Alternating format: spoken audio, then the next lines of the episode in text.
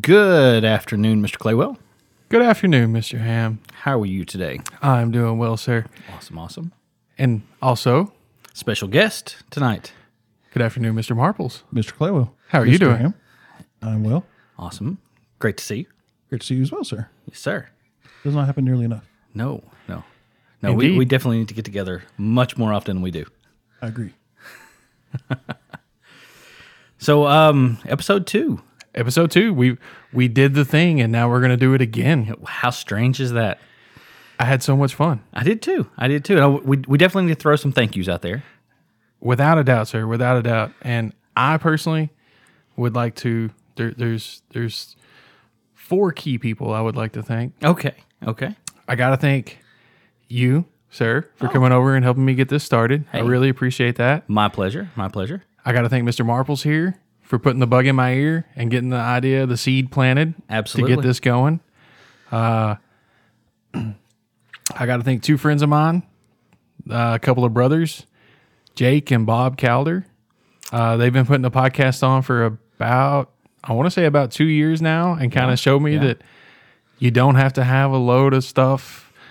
You don't have to be some big celebrity. No, a that couple anyone- of mics and, and, and some, some, you know, some nice recording stuff. Hey, you can do it in your living room. Exactly, exactly. How so, about that? thanks to those guys for pushing me into it a little bit and uh, also thanks to mr baker for hooking us up with some uh, some of the graphic design and helping with some of the uh, back end stuff on getting Absolutely. everything set up Yes, those guys. I mean, yeah, couldn't do it without them, right? uh, without a doubt yeah that's correct couldn't i wouldn't be doing this without those people And and, And one you- more and you guys. One more big thank you. Sure. You know those people that are following us now on Facebook page. Um, those downloads. Absolutely, we thank you guys for listening. yeah i was actually really surprised by the the uh, the number of downloads that we've gotten i was surprised uh, by all the support Yeah, that yeah, we're hey. getting it's I, I, It was more than just mom that downloaded us. Right, exactly, exactly. It was, I, and that means a lot. I appreciate it, everybody out there that's listening and giving us the feedback. It, it means a lot. Indeed, indeed. And uh, I had a couple of people asking me. Moving into another topic here, uh, I had a couple of people asking me after they listened to the first episode, and uh, I was not the one that was involved in this, so I'll pass that information along to you. Have you heard any updates on the the poor little kid that was struck by the vehicle outside your house? We have yes. Um, good. Yep. Um, his aunt has been posting so, uh, to social media updates uh, pretty much on a daily basis. Um, he has woken up. He has been moved, of course, you know, from critical condition to serious condition. Um, long road to recovery, but he is awake. He is recognizing people, speaking. Um, they've they're moving him from UK to another branch. I think it's more of a physical therapy, like um, um, directed branch of the UK facility up there, and um, yeah, he's he's recovering. So I guess uh, yeah, a miracle. That's great. That's great. Yeah.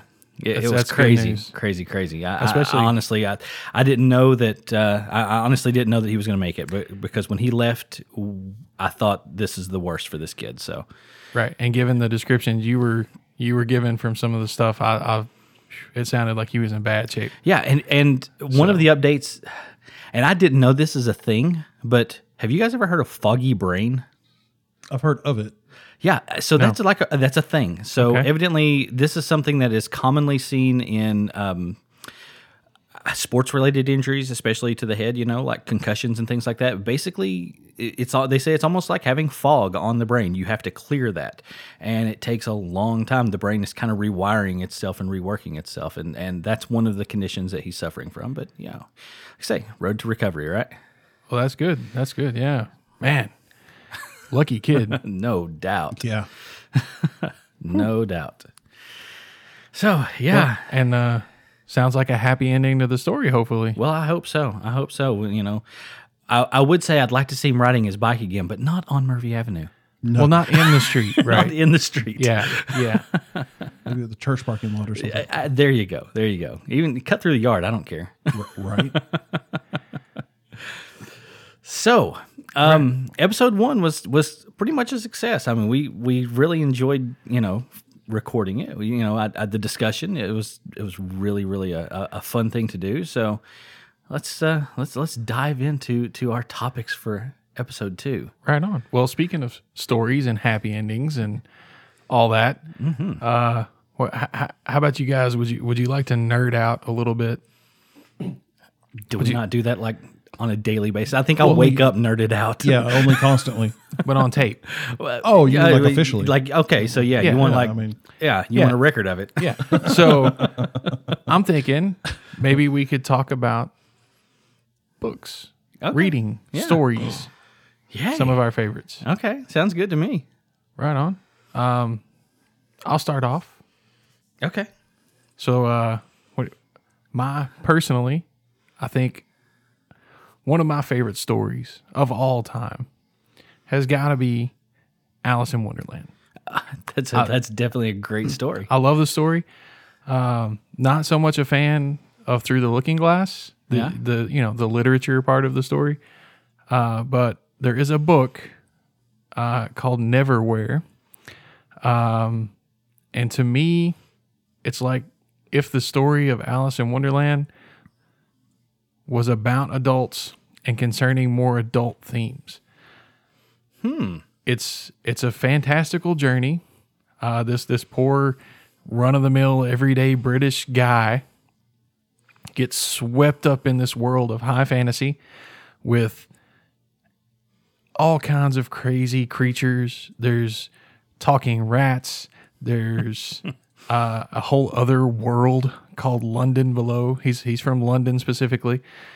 Um, every everything is kind of based off a pun. So there's the Knight's Bridge is a bridge which actually belongs to the knight, Oh, that's cool.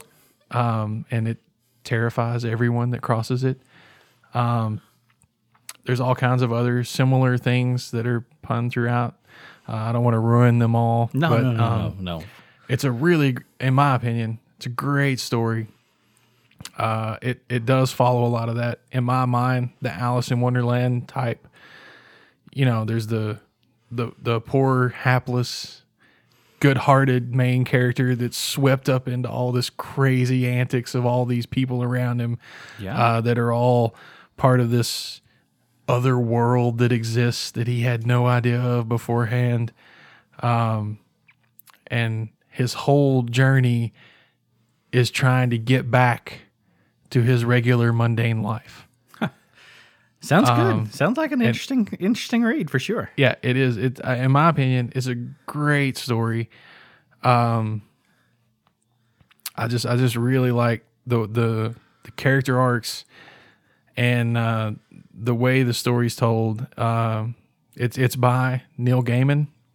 Yeah. Uh, Ex- just- just a- excellent. a I great- just a saw great that author. he actually has an, a new book that's coming out um, here in about I want to say two to three weeks. Um, I don't recall the title right off the top of my head, but I did see that he has one that was on the Barnes and Noble list. Oh yeah, is it a? Do you know if it's another children's book? Because he's been writing a lot of children's books. lately. Maybe, maybe, yeah. Seems like it was, but uh, yeah, it was part of a series. So Oh. yeah, Or That's it a may new- have been like book one of this series. That's a new one for him. He usually just does one. I think the only exception I've seen to that is uh, he followed up American Gods with the Nancy Boys, Ah, yeah, uh, but I don't think he typically doesn't do like a series like type a- run. yeah, not books. Yeah. I mean, he he famously wrote the Sandman comics, Right. but I mean that's a little bit different case. Yeah. You- It's hard to tell a, a great story in one Oh, yeah. issue of a comic book, but Very true. Very Mm. true. Uh, he did win a uh, a literary prize for the for one issue of Sandman, where they retold um, Shakespeare's uh, Midsummer Night's Dream. oh yeah, that's a great story too. Yeah, and the way he retells it is is pretty good. Because you know how in you know Midsummer Night's Dream, the whole thing basically takes place as the characters are asleep dreaming. Right. Well, you know, Sandman being the bringer of sleep and dreams uh, has a pretty big effect on the story.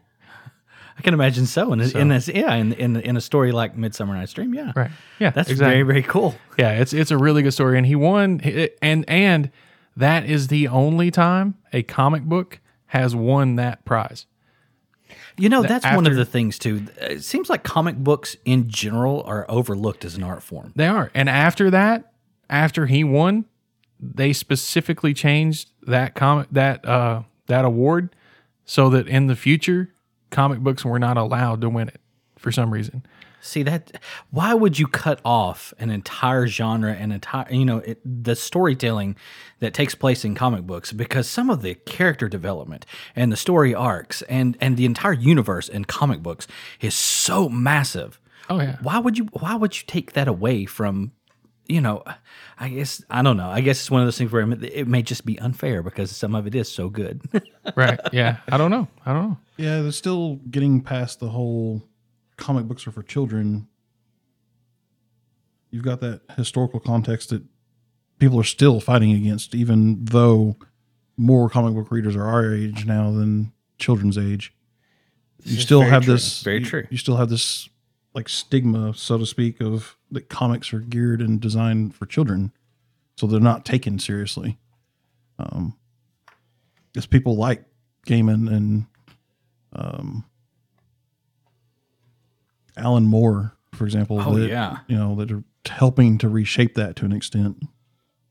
Yeah. Uh, looks like his new book is actually on Norse mythology. Oh, he's going back to the gods again, huh? Yeah, Uh, Mr. yeah. Hero. Mr. Hero is the one I'm look, talking about. Oh, okay. oh no, okay. that one I hadn't seen. Um, yeah, so it's right here. It's Mr. Hero. It comes out, um, looks like August 29th. That's just This is volume one and one that one and two is what it says, um, and it's like a boxed set. This one is based on um, uh, from the from the description that I read. Um, I- in the late 1800s, or some you know, sometime in in late 1800s, early 1900s, uh, a a a guy builds an like artificial intelligent you know being, and it messes up so he stores it away. Like basically a hundred years later, they rediscover this thing, and it, it, it it's basically um, trying to function in a modern world, and it seems to fit in more in today's kind of society. Is what is uh, uh, that's that's what the description was. And It looked like it'd be interesting. Oh, okay. So yeah, sounds interesting. Right on. So, yeah. it's Mr. Hero. Mr. Hero, I'll have to look for that. complete comics boxed set. So volumes one and two. So I guess it's just what another one is graphic novels. You know, but yeah, like I say, it looked interesting. Yeah, it sounds it sounds pretty neat. Yeah. What about uh, what about you, Mister Marbles? You got a you got a favorite book? Uh, it's hard to narrow down to just one. Well, a the couple of books one then. the one that I go back to over and over is probably Stephen King's The Long Walk. Um, actually written as Richard Bachman, but Yeah, you gave me a copy of that. I've reread that book and given away that book probably more than any other one that I've ever read. Awesome. Um, yeah, I've given Ego a copy. I gave Mr. Ham a copy. Um, it's just one of those I keep going back to. It stays with you.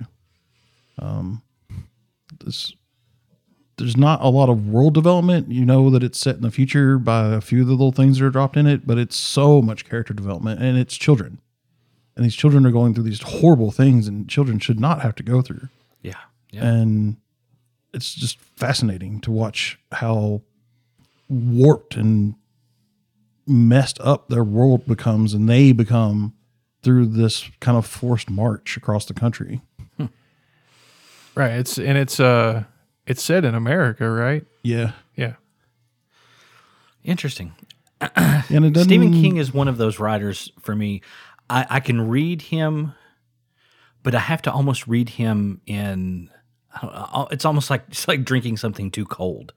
I have to take small sips, and because I don't, I don't know. It's just his writing is so descriptive, and sometimes it's so hard to read because he throws some of those very uncomfortable things in and it's uh, you, th- there's there's a scene that stands out in my mind in um, the Dark Tower series. Whenever it, it describes the, the little boy how he dies, when Jake dies. yeah, Yeah. and I can't get that out of my mind.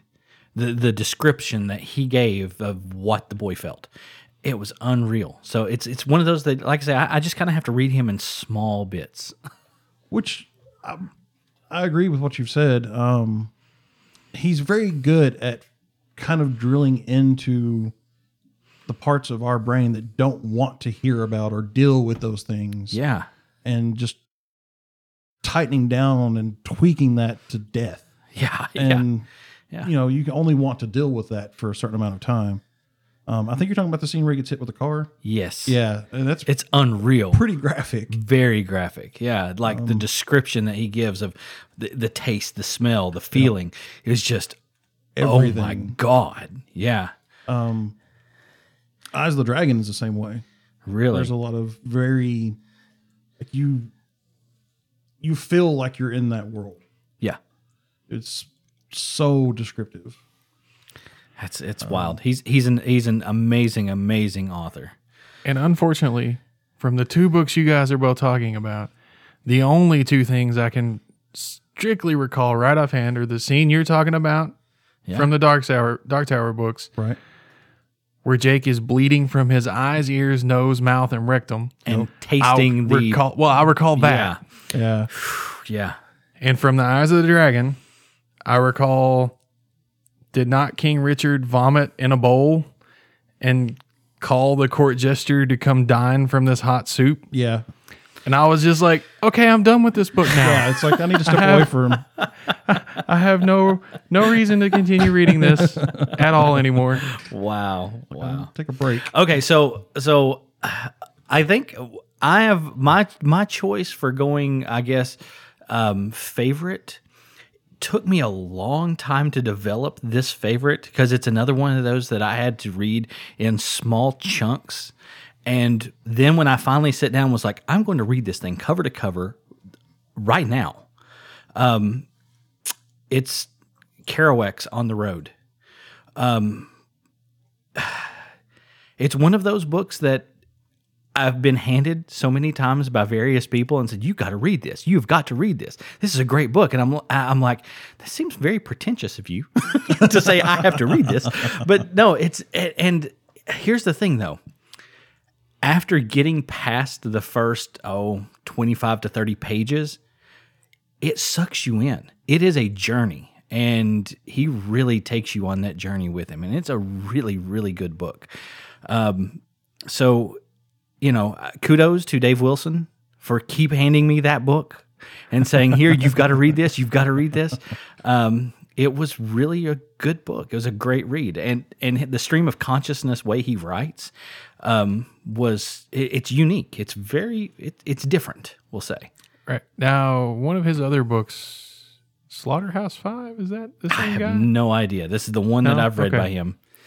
On the road. What do, what do they do? Is it like a road trip? Uh, It, or- well, yeah. Um, you. It's basically you're following Dean Moriarty.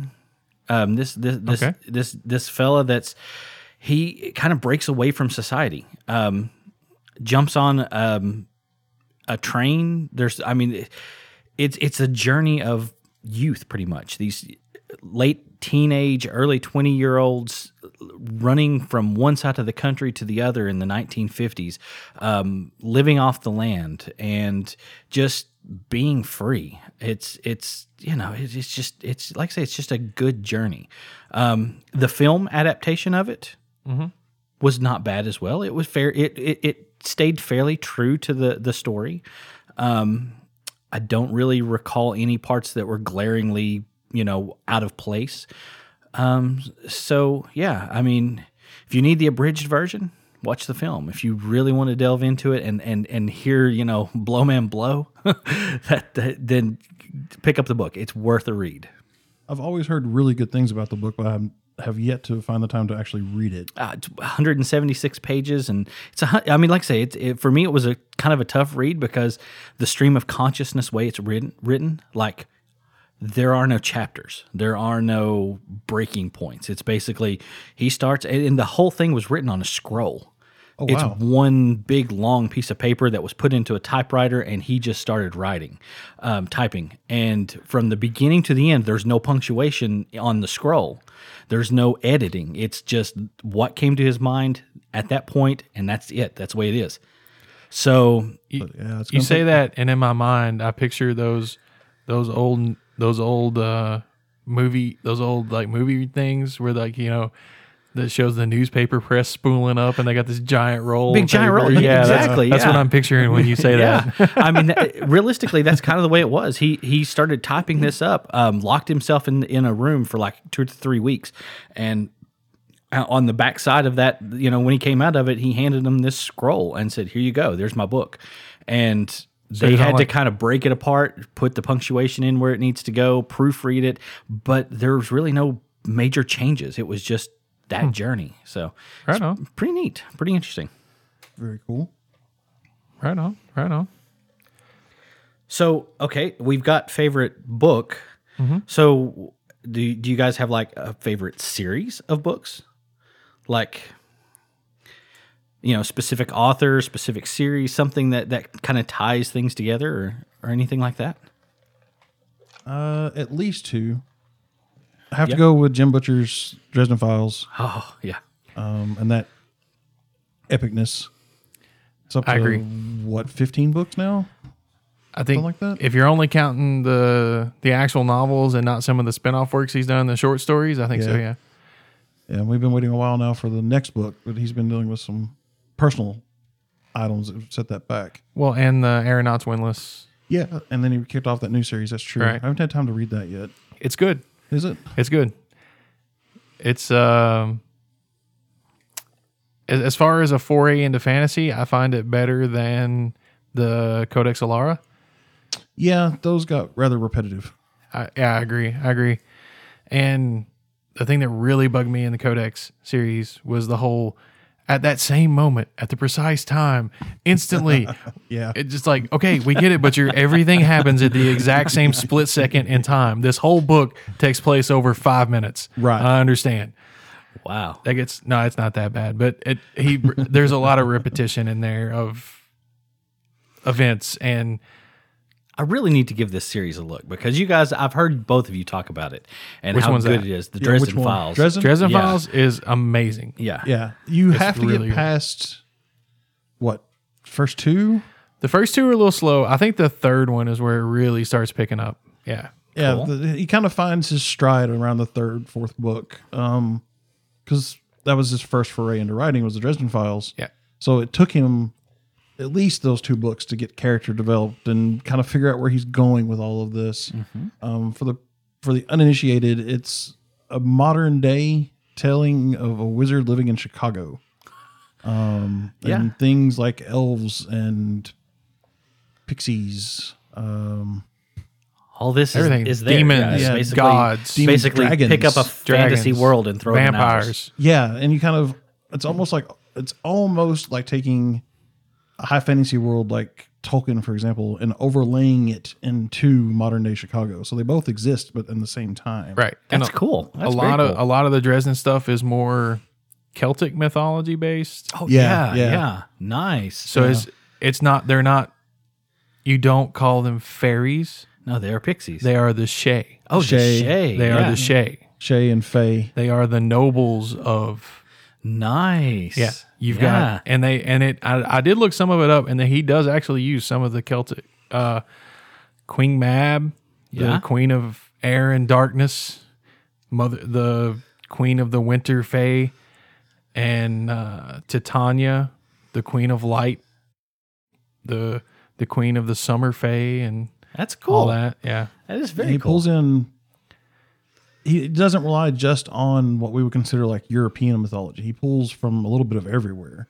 yep. Um, he's There's pulled some stuff Norse. from Norse. Yeah. uh, Well, I mean, I- I guess imagining if, if he set this fantasy world in ours, of course, eh, there's going to be the fantasy of the entire world that he's going to be able to pull into it. Right. which is kind of the perfect way to look at it. Yeah. it's, it's everything you can ever imagine across every culture exists somewhere.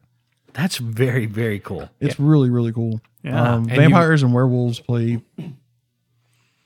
semi large part. Vampires especially. That's very cool. I'll definitely have to check that series out. It's really good. It's like uh it's kind of like a hard-boiled detective thing cuz Yeah, he advertises definitely. himself as in the yellow pages as a professional wizard. Most people think that's just a gag to get business Yeah. and they hire him as like a private detective. Okay. which is how it So- starts out. The yeah. first couple of books are like he's a private eye, Yeah. more or less. It's just that he's used to dealing with these things that other people either choose to ignore or they simply don't see. Um, I think he advertises what is it like lost items found. Yeah, Oh. no love spells. Yeah, no love spells, love spells. specifically like Yeah. on his business card. no, no love potion number nine. E- exactly. Um, but yeah, I cannot rec recommend th- that entire series highly enough. That's awesome. Awesome. The other series is got has to be the Dark Tower. Oh yeah. I mean, I I had a buddy in high school, um, right around the time the drawing of the three came out, who was like, "Look, this book's ready to come out. You have to read these other two. And kind of like you were saying, it was like, "What's rather pretentious? I have to read Yes, these books. Who are you yes. to tell me to read these books?" but uh, you know, being the nerd that I am, I was like, "Well, this uh, fellow nerd is recommending this book series. I should probably check this out." And yeah, immediately drawn in Yeah. just the, so much depth and flavor and character development. You want to know what happens next with these characters. Um, even though the first book almost stands alone, you want more. You really want to know what's going to happen. right. Right. Um, and kind of like with Butcher, King develops his in this the world that the Dark Tower is set in is our world to an extent, but definitely ties into our world through these doors. So you're familiar with certain elements that he pulls in, and he pulls in, um, like the gunslinger right. Uh-huh. like the Western theme. Yep. He pulls in these weird android robotic animals. Um, just so much magic. Pulls in magic. Um, Yeah. Going back to what we were talking about before, it you know it ties into Eyes of the Dragon, for example. It's just, he develops this huge, huge universe that you want to dive into. yeah. Yeah. I've read the first two, um, and they were good. They were good. I just ha- don't have the others, so I, I don't. I don't have access to them at the moment. So Right. Um, but yeah, and it's been a few years ago that I read them. But um, so, how do you feel about the film that's coming up? Are you very looking forward? excited. Yeah, yeah. Um, I was a little. It's really weird. It's like everybody was throwing back against Idris Elba playing the gunslinger. yeah. I didn't really have a problem with that so much as um, McConaughey. as McConaughey the Man in playing the Black? man in black. yeah. I was like, it's a strange casting choice, but all right. Um, I like McConaughey. I, do think too. he'll do I- fine. It was just seemed like an unorthodox Choice. casting. Yeah, I would yeah. have went older, but Pardon me, you're going to have to refresh my memory. Who is the man in black? Uh, so he's known as different characters in different Stephen King books. Oh, the Um, like for example, he's in The Stand. the flag character. yes. Yeah, okay. Yeah, he play. He's Randall Flagg. He is Yeah. um, the man who walks. He's the man in black. He's Wait, wait, wait. He ain't no Johnny Cash. ah. I'll tell you that right now. he goes by several different names depending on which book he was mentioned in. Okay, okay. That's that character. I got you. Yeah. The the very opening line in the in the first book is the man in black fled across the desert and the gunslinger followed. Right. I mean And that that's that from a- alone sucks you in. Yeah. Right. That's from an old, ain't- like an old poem, isn't it? Yeah. Um, Browning, I think. I'm probably Oh, I'm- I'm- I'm, I have no probably idea. wrong, but I think that's it. Pretty Uh, cool. Child rolling to the Dark Tower came. Yeah. Yeah, those definitely both. I mean, I- like I said, Dresden Files. I haven't, I haven't read, and I've read part of Dark Tower series, and what I read, I enjoyed. So, yeah, awesome, excellent, excellent. So, Mr. Claywell, do you have any anything uh, you want to add? Like any series that stands out above the rest to you? Well, I, I was going to say that uh, the Dresden Files is by far one of my favorite series. Right? But as you guys both know, uh, I spend a lot of time unable to read, and I get a lot of my entertainment audio Right. wise. Right. Hey, you know what? I- It's just fine if someone's reading to you. Right. Agreed. That's, that's the way I Most feel of us about started.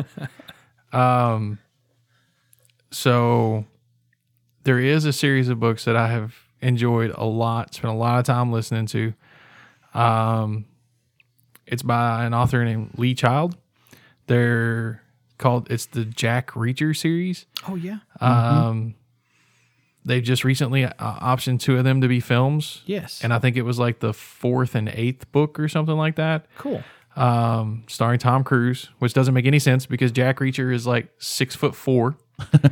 Wait, wait, wait, wait. You mean Tom Cruise isn't like six foot four and No, he's six nine. like, like oh yeah. so yeah they they yeah, they just totally off the rails on that one. totally off the rails. Um,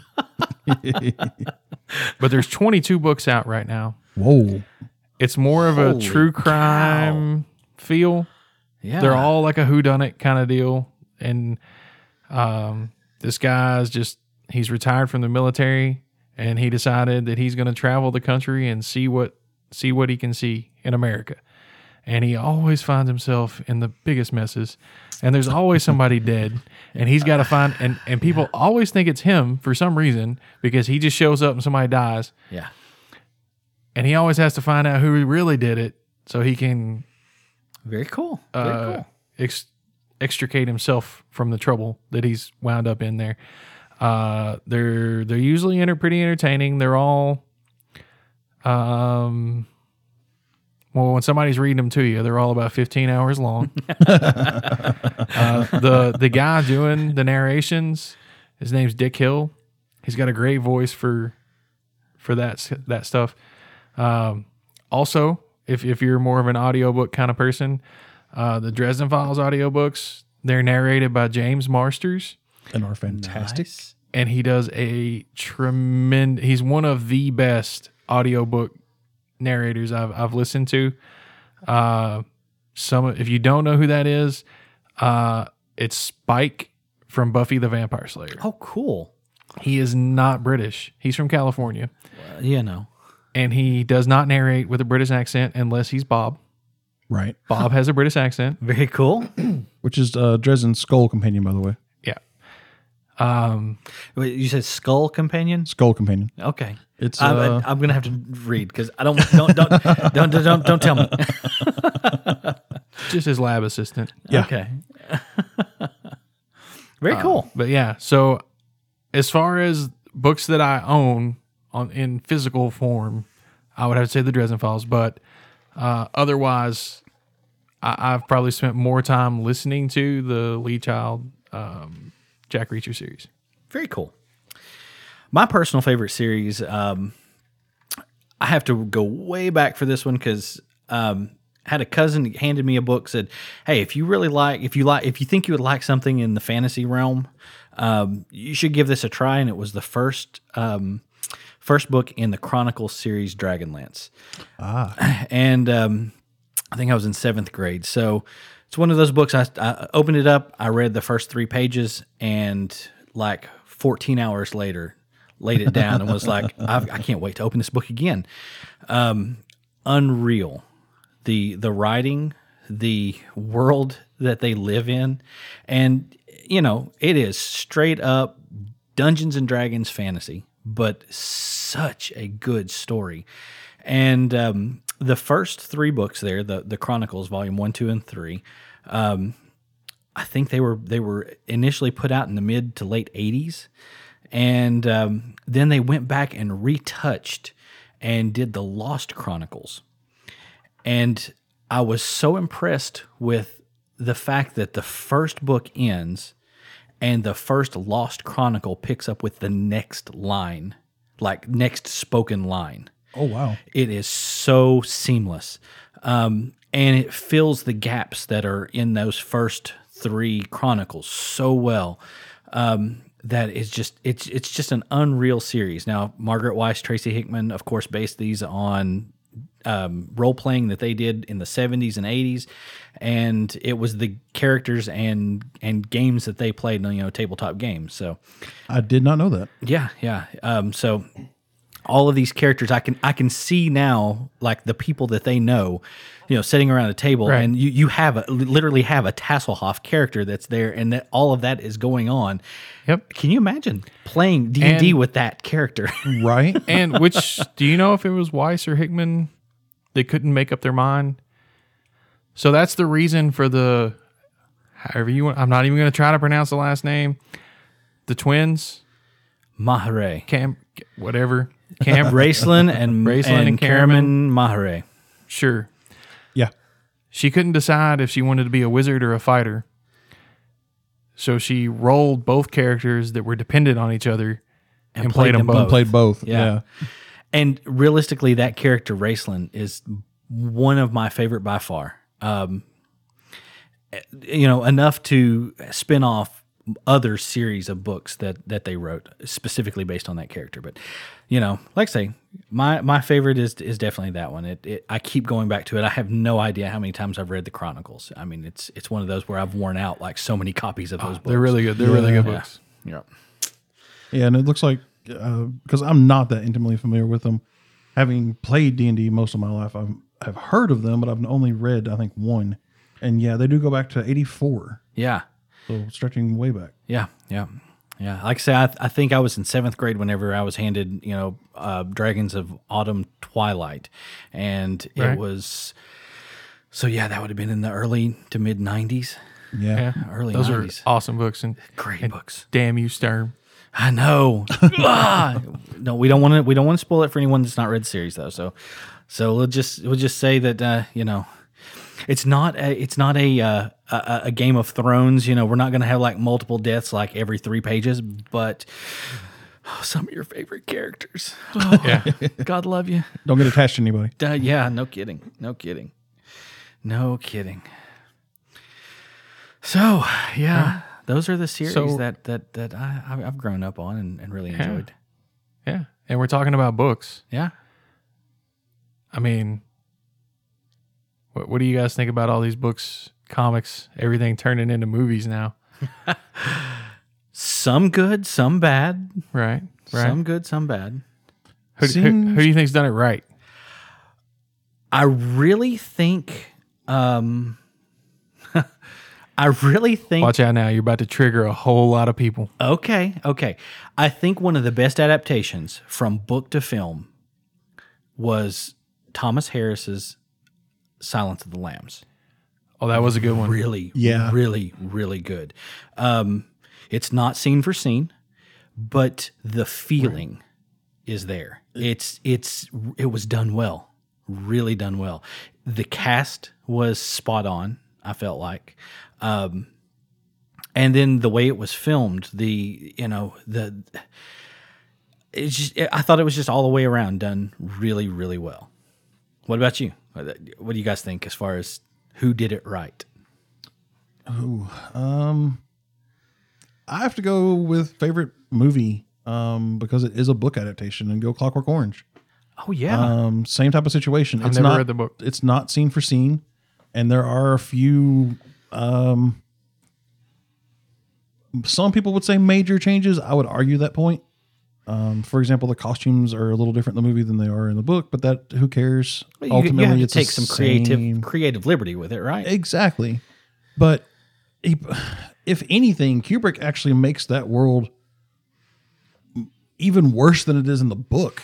In the book, it's like this weird dystopian future, but Kubrick makes it almost um, he adds a grit to it, doesn't almost he? poco- poco- post-apocalyptic, even though it's not. yeah, he really It's- adds grit. yeah, so much like everything's so gray and drab and just gray for lack of a better way of saying it. There's so there's like almost no color except in certain scenes. In fact, color is played up really really well in those scenes where it is used like Alex's room for example Right. or the uh, record store. Other than that, it's like grays and blacks and it's really just drab. But, Kubrick had uh, a very a, a good knack though for taking something, a literary work, and really making it his own. Oh, but yeah. still holding true to that literary work. yeah. Um, No, no, you're speaking of triggered. You're about to go down a. well, no, I'm just Dangerous saying that path, he, he did uh, a really good job with film. That was Yeah. his. That was his medium. He was not a writer, so he, Right. his medium was film, and he did well with it. Right. You know, there's a huge following for The Shining, although he caught all Really, kinds. really took liberties with that. Yeah, film, though. that's the thing is he Really like did. went off on his own tangent basically from the book, so you can't really say it's a good adaptation of the book, but it's No. an excellent film. right, and it would be a standalone film in my Mm. opinion. Right. Yeah, yeah, because it really does take its own path. So, well, real quick though, speaking of The Shining, yes. have you talked to Davis? How's he doing? Has he gone stir crazy yet? He's not stir crazy. Um, of course, right now this is the on season for Right, them, well, all the they're- tourists are yeah, there the right tourists now. are there right now. Um, for those of you who don't know, David Wilson, um, one of my best buds from like a million years ago. He's he and I grew up together. Um, he is the caretaker for Many Glacier Hotel in Glacier National Park, Montana. Um, half or so of The Shining was written at that hotel, and wow. he effectively is Jack Torrance. He stays there now year round. At the end of September, mm, early October, Glacier National Park shuts that hotel down. His nearest neighbor is 12 miles away, and he gets snowed in to Gla- or Mini Glacier Hotel. He and his wife stay there through the winter as the winter caretakers. And yeah, like 20 feet of snow, and his best friend is an elk and stuff like that. I mean, we're talking, yeah. So he really is that character. Um, and yeah, he's doing well, though. I mean, the last time I spoke with him, um, God, I guess we were on the phone for probably three to four hours, and and you know he was he wow, he was losing it that bad. he was huh? loose. He was, was yeah, already he was, gone. he was gone at that point. no, it was right at the end of the season last year. So, um, but the last, I mean, I, I still talk to him occasionally through Facebook and things like that. And yeah, he's doing well, doing well. That's good. And uh, just just a quick plug for him. Uh, I don't know where he's at, so apologies for that. But he put- Montana. well, but I mean on social media, he puts up some astounding photos.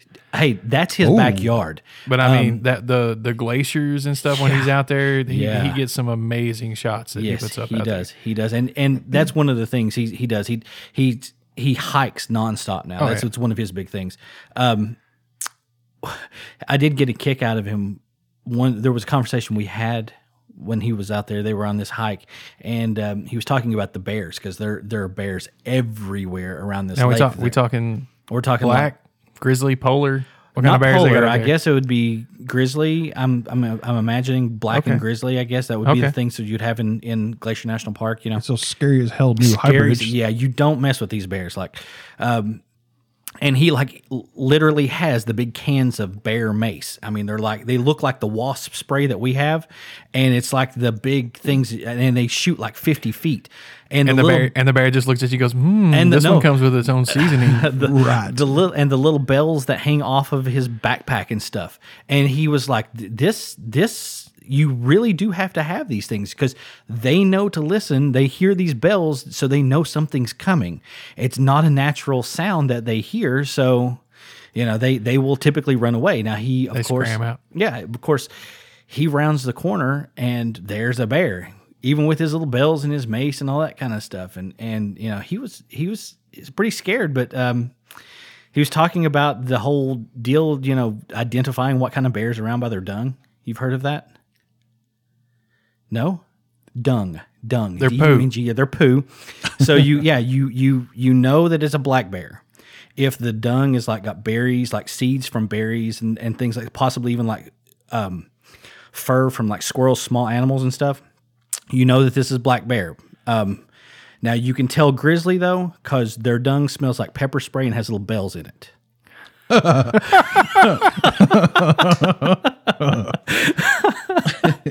oh yeah, that's for you, Dave. That's Love pretty you, good. dude. That's pretty good. yeah. So I, I gotta say, uh, the one I think got it right, and and I'm stretching a little bit here because it's not exactly a book. It's more of a um, a novella, if you will. Stephen Ski- Stephen King's The Scrimshaw Redaction. Oh, the Ah. Jim Sham redaction. Yes. This- yeah. Yeah. Yeah. The one with To- Timothy Oliphant. The in it? Spielberg reduction. Is that the one? Yeah, that one. Yeah. Yeah. No, you're absolutely right. The Shawshank, Shawshank Redemption is an excellent, excellent film. It is. Yeah, I love it. The it's like I said, I'm stretching a little bit on that one because it's technically not a book. It's it's more of a novella, Right. Right. but I think it was adapted well to film. yes. If anything, in my opinion, the film actually is much better. I think that's happened twice to him. I think the Green Mile was also really good, a Mm-hmm. Agreed. really good adaptation of the books, but that was like a series. Right. Um, but yeah, I thought that was pretty good too. Yes. Yeah. Stephen King is one of those that's hard to put on film though, because the way the, again the way he writes, it's- it's hard to Sometimes. adapt him. Yeah. Um, one film that that was that was his that I didn't even realize was his, um, The Secret Window. Is Yeah. that right? Yep. It was amazing. I really enjoyed it, and it was one I'm always I'm always let down typically with a film, a Stephen King film at the very end because Oh, it yeah, always his ends up endings are being a- terrible. it's going to be a giant spider or something. so you know, Speaking of, yeah, It exactly. film coming. Absolutely. Um, and I don't know how I Tilda feel Swinton. about that because I'm, I'm oh, there's a soft spot in my heart for in Mr. it. Tim Curry. He's in it. Yeah, but still, oh, he's he is Pennywise to me. So um, Right. uh, but still, though, I really, really thought that film was done well simply because the ending was done well. right? Yeah. So yeah. Now we talked about the good ones. Oh, the bad ones. So This many is bad ones. so many, so much to So choose from here. many. So much, so much. yeah, so many bad. I'm gonna ones. gi- I'm gonna give my award. Razzies. Well, that's a real thing, so I don't want to. I don't want to get in trouble. It's not gonna be a bad. Razzie. It's I'm more gonna, like I'm gonna I give don't my know, steaming it's- pile Ah, no, there we go. Yeah. to Aragon. Oh yeah, It's You adap- know that one was adaptation. that Oh. one. I- I'd heard so many bad things about that. I didn't even watch it. I Well, I, don't mean, think I okay, so the book is not f- fantastic. It's written by a 14 year old kid. Okay, Right, but take that into consideration. It is a phenomenal book. Um, Okay. Okay. Uh, Christopher Paolini, 14 years old, writes this book, and it's kind of like fantasy meets Star Wars. right. That's like the best way to describe it. the The characters are kind of based off the Star Wars universe. You got the old sen- the old teacher, the young student, the the He thing definitely- that will never happen again, and the you know the Jedi. the- but- okay, Okay. So there's that, Yeah, and he then it's all definitely pulls fantasy. old standbys to build on. yeah, and it and it's it's fantasy of dragons and dwarves and all this other thing. The movie was just a steaming pile. it was so bad. The there's this race of evil creatures that are sweeping through the land and I don't know if this is just epic racism on the part of the director, but they're like these other they're they're they're they're no they're they're hideous creatures. They're not you know in the movie they're like ah special effects we can't afford it. Just cast a bunch of black dudes. It'll be really? fine. Yeah, Wow. Yeah, it's that's that- that's low. yeah. Yeah, it's just it was just bad. The I, the dragon looked pretty cool. Yeah. I'll give him that. for putting wing or uh, feathers on it, rather. Well, but I mean, it had a good, it had a unique look, and it Agreed. and it looked, it integrated into the film well, Right. eh, eh, for CG, uh, but yeah, it was I just such a don't think I bad s- adaptation. I really don't think I saw that film. I Don't. think I did. Yeah. yeah, I wouldn't recommend it. No. So my my steaming pile, and I'm gonna go here because typically I like the guy. Bec- and and I may be one of those oddballs for saying this, but I really like Baz Luhrmann for the most part. Okay, But all I his know adap- is the sunscreen song. So you're Okay, so no, no, no. So his his his adaptation of Romeo and Juliet in 1996 with Leonardo DiCaprio Ah. I forgot all about that. Yeah. was horrid. I mean, it was almost unwatchable. Oh, come on, I Even had John though- Leguizamo. Even It though there were did. scenes, specific like 30 second scenes that I could watch over and over and over. Um, I love the death of Mercutio. Yeah. Awesome scene. Um, I love the death of Tybalt. Awesome scene. The rest of the film, yeah, not so much. And like I say, I normally like Baz Luhrmann. I really enjoyed Moulin Rouge. Um, even like strictly ballroom, I liked. Um, the, and but I like musicals, so I'm I'm I'm out there. I'm weird, I guess, because I like that kind of stuff. So, but that's the one that I definitely have to say is is is my steaming pile award, you know, recipient. Fair enough. Fair enough. You, you got anything, Mike? Uh, the, the problem is narrowing it down to one. There's been so many bad ones done. Um, when I was looking over, trying to narrow it down, the one that kind of leaps out at me every time is Spawn, which I think is why McFarlane is currently writing, producing, directing, and I guess at this point probably starring in a remake. Is it should have been a fantastic film. It should have been really well done, but it's the CG's terrible. Some of the acting is terrible. A lot of it doesn't make any sense. It's really disjointed. It's just it was not done well. Well, I mean, the comics ran for what, like 300 issues? Something like that. And they tried to make an hour and a half movie out of it? Exactly. They Hmm. tried to cram. It was another incident of trying to cram way too much material into a very short amount of time. So you guys both just really hate John Leguizamo, is what It's I'm what, gathering. yeah, it's No, what I it's mean- coming down to. Not necessarily.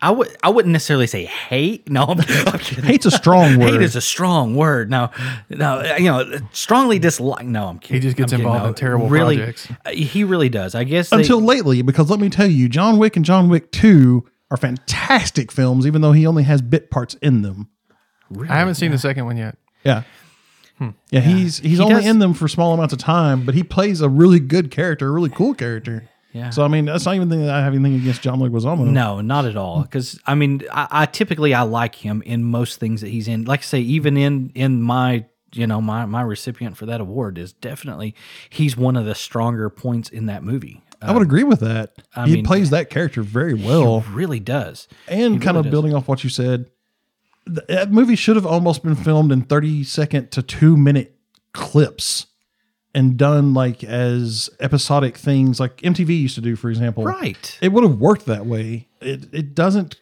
work very well as an hour and 45 two hour m- long movie um, but like you were saying some of the scenes are really well shot they're they brilliantly acted it's just kind of The cohesiveness of it is just not there. yeah exactly it doesn't hold itself together very well Right. Right. Right.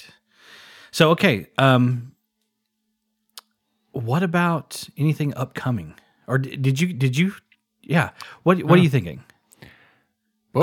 Up- Uh, yeah, Books. anything upcoming that you- that you're looking forward to? So just to reach out of complete left field, that's Okay. something I haven't talked about at all. oh I, Uh, I'm going to do the same.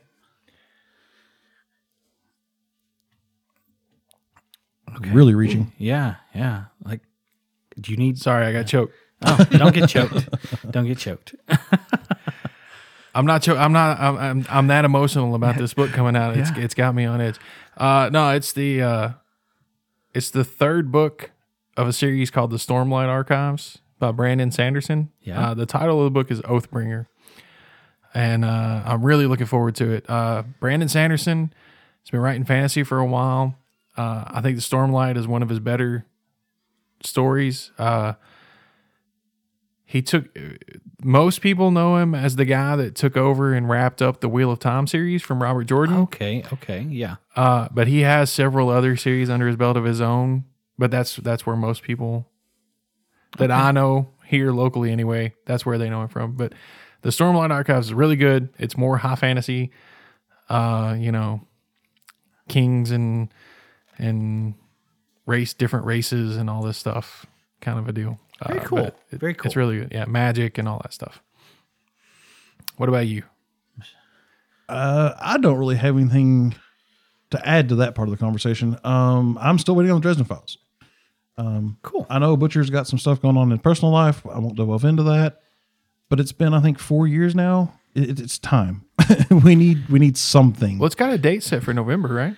Uh, yeah, but they've changed it now like four or five times. Um, uh, last time I looked on his Twitter updates, he the book still isn't actually done. So I don't know now. Ah, it keeps fair enough. getting pushed back and pushed back. Um, I would push really, really hard at this point to relaunch the TV series, but I guess that would be a whole other conversation. So yeah, the only thing I've really got to look forward to right now that comes to mind is Dresden Files. So I'm holding out for that. Right on. Okay, so my Cheetos You know, because you always hear, okay, read this because it's really good. You know, you need to read that. You need you got to read this over here. But whenever I'm reading my Cheetos, because you know everybody likes Cheetos, Right. You know, so the one that I really like, I love Dan Brown. Yeah. Um, Robert Langdon, that character, one of my favorites, just because I don't know, he's just, he's just so well rounded as a character, and um, he has a new book coming out called Origin. It should be out October third, um, and I'm really, really, really looking forward to that one. I like the way he writes. I like the way um, his books are laid out. Um, and I love the character development, so that's the one that I seem to be looking forward to more than than any of the others at the moment. nice. Yeah, so Very cool. Yup, yup, yup. So yeah, um, that's the one that I've been looking forward to, though. Cool, cool. It sounds like a lot of fun. And I don't think there's really anything else we can talk about books. Well, there's always more books we Well- can talk about. Well, there's more books we can I mean- talk about. yeah, but but yeah. So, I mean, that covers the the the gist of it, I guess. So The- the high you know, I points. mean, yeah, the favorites, the favorite series. You know, Right? Yeah, So there you go, everybody. If This- you're looking for something to read, yeah, because you're a nerd like us, check out one of those things that we just talked about. absolutely. And it is still summertime, so there is still, you know, at least a week or two of time to kill. Yeah, find a rainy day if nothing else. I, I think Exactly. we have a few of those coming up. So Uh, It's Kentucky. Yeah. Wait. absolutely. if we don't have a few waiting coming up, just wait a week. Yeah. Okay. So um there was a, a topic that you you shared with us there, Mr. Claywell, that I thought was very interesting. Um the Pokemon, Oh, the yeah, big yeah. the big event that took place in Chicago. Holy cow. Yeah. So uh, if anybody hasn't heard, if you're not nerds like us that follow this kind of geek culture stuff, uh, a while back, uh, a company called Niantic uh, made a phone app game called Pokemon Go. Now, there's a lot of funny stuff about this game. Uh, so when it launched, Nintendo stock prices soared. The funny thing is, Nintendo has nothing to do with this game. And when that information reached the public at large, Nintendo pro- stock prices plummeted. Crashed. Crashed. Crashed. also, when they released this game, everyone had trouble connecting to their servers. There You were couldn't so get many online people anywhere. online. Yeah. Well, they finally got all that straightened out, and Niantic, the developer of this game, decided they were going to have this huge Pokemon Fest in Grant Park, I believe it was. Okay, and th- for those of you who don't play the game, that if, you, if you've seen this, basically the app comes up, it unlock or it opens the camera on your phone so that way you can see the world around you and it digitally inserts various pokemon characters into your world and you have to collect them all you have to capture them all It's yeah, kind of it's like, a augmented reality. yeah, yeah, it really is. And I, I can recall in my classroom, honest to God, there have been Pokemon sitting on my desk. yeah. We've had the conversation in my classroom. You're not supposed to have your phone out. Turn that thing off, and blah blah blah. blah. All right, kids, you Yep. can't catch me. Stop throwing Pokeballs at my desk. Yep, not gonna happen. not gonna happen. So A So- wild a wild ham appeared. a wild hand. Yeah. So Niantic throws this big festival in Grant Park in Chicago. Now, locals have stated that if you're in Grant Park, you're going to be lucky to get one bar of cell phone service. Sounds like the perfect place to have, uh, you know, ten thousand An app. Pokemon Go players Very well thought out. oh, oh, yeah, for uh, sure. for descend sure. on this place with l- absolutely no cell service, so that way everybody can log on, right? Exactly. Right, right. Now, the big draw was Niantic promised that there were going to be very rare Pokemon that were going to be force spawned throughout Grant Park. Right. Um, I don't know. I don't. Know, I don't know yeah. the names of these Pokemon. I, I've never followed Pokemon. I'm too old. I'm sorry. Yeah, yeah. We, that, this was Um, this was the next generation just after us. Yeah. so, Yeah. you know, It, so, yeah. it caught big right as I But- was graduating high school. pretty much. Yeah. But they were charging twenty dollars a ticket to get into the park. Um, and people traveled from all over the country to attend this thing because that this was going to be their big chance to catch these super rare Pokemon. Yeah. Uh, they were going to be force spawned here. They knew they were going to be here, and people bought plane tickets to come to this thing to catch these Pokemon. Right, right. Um, And I mean, Niantic- vend- vendor setup. I mean, this was a big deal. You Yeah, it was a huge, Yeah, I mean, huge they, they festival. had like people dressed in the Pokemon costumes, so you could get your picture taken with these things. I mean, it was a huge, huge deal for these these players. Right. Um, Niantic, in their epic wisdom and the foresight that they've demonstrated throughout their existence as a company, uh, didn't see fit to contact any of the national cell providers, Verizon, AT and T, T-Mobile, and say, "Hey, we're gonna have like you know thirty thousand people coming to the park and all of them are going to be online at the same with time. with their phones." Please boost your signal. Yeah, please bring the trucks. No, they have Yeah. they have towers on trucks Yeah. that they bring for these events. Like these big events like Thunder over Louisville. That's all really that stuff. cool. They have ex like the the current mobile wa- the, hotspots. the current infrastructure that is there cannot support that influx of users. So they have to bring in more towers. cool. Uh, but Niantic didn't bother with any of that.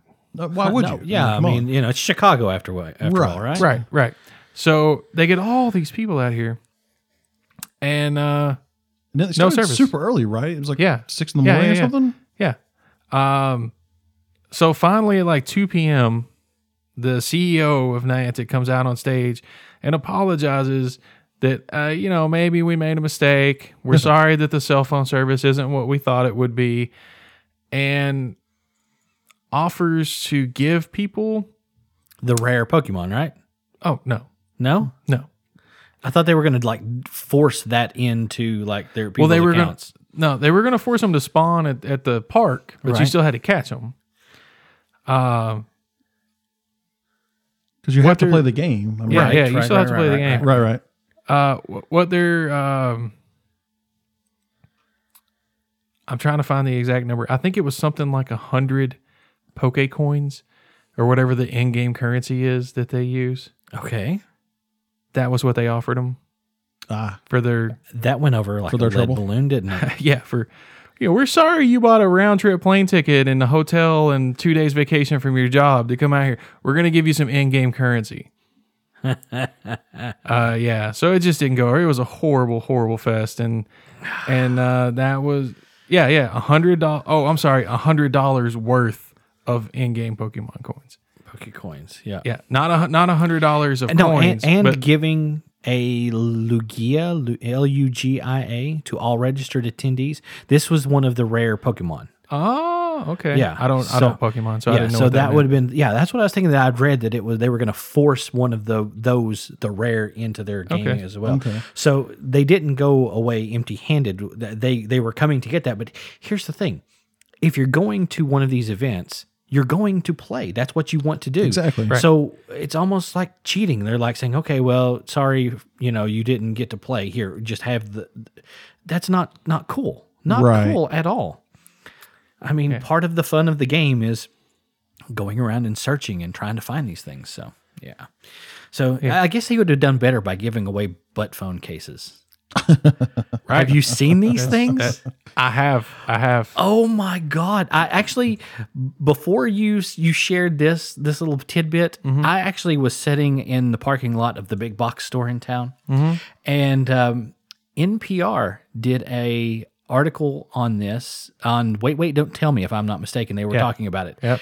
and um, yeah that was the the you know which one of these things is the real deal and the butt phone case is it seventy dollars $70. but it has it is supposed to feel like a gluteus maximus. It's supposed, it's supposed to, feel like a human butt cheek. yeah. The designer of the, the it's a it's a case for anybody that doesn't know. It's a s- it's a cell phone case made specifically right now for iPhones.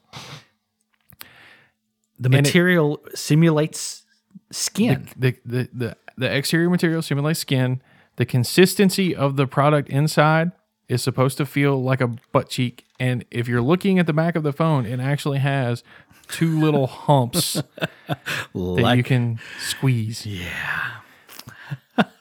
Because That would have gone over better, I think, than you know the the Pokemon Pokecoins and the yeah. the yeah everybody could have been walked away At grabbing least- some booty. grabbing some booty Boom. Yeah. rather than in game booty, actual booty. That's right. and on that note, guys, I think we probably should come to a close. What do you think? That's probably a good place to stop. I mean, you We've know, reached the end. hey, we've reached the bottom of this subject, if you if you will. Um, it it doesn't get any lower than this. So, Mr. Claywell, it has been a pleasure as always. Of course, it has, Mr. Ham. Mr. Marples, it has been awesome having you with us, and I hope Thanks, sir. to see you here. Yeah, hopefully you'll again come very, back. very very soon. Uh, whenever you want to have me, I'll be glad to be here. Awesome, deal. awesome. Good All right, Thanks, everybody, for listening. We'll see you next time. have a good night.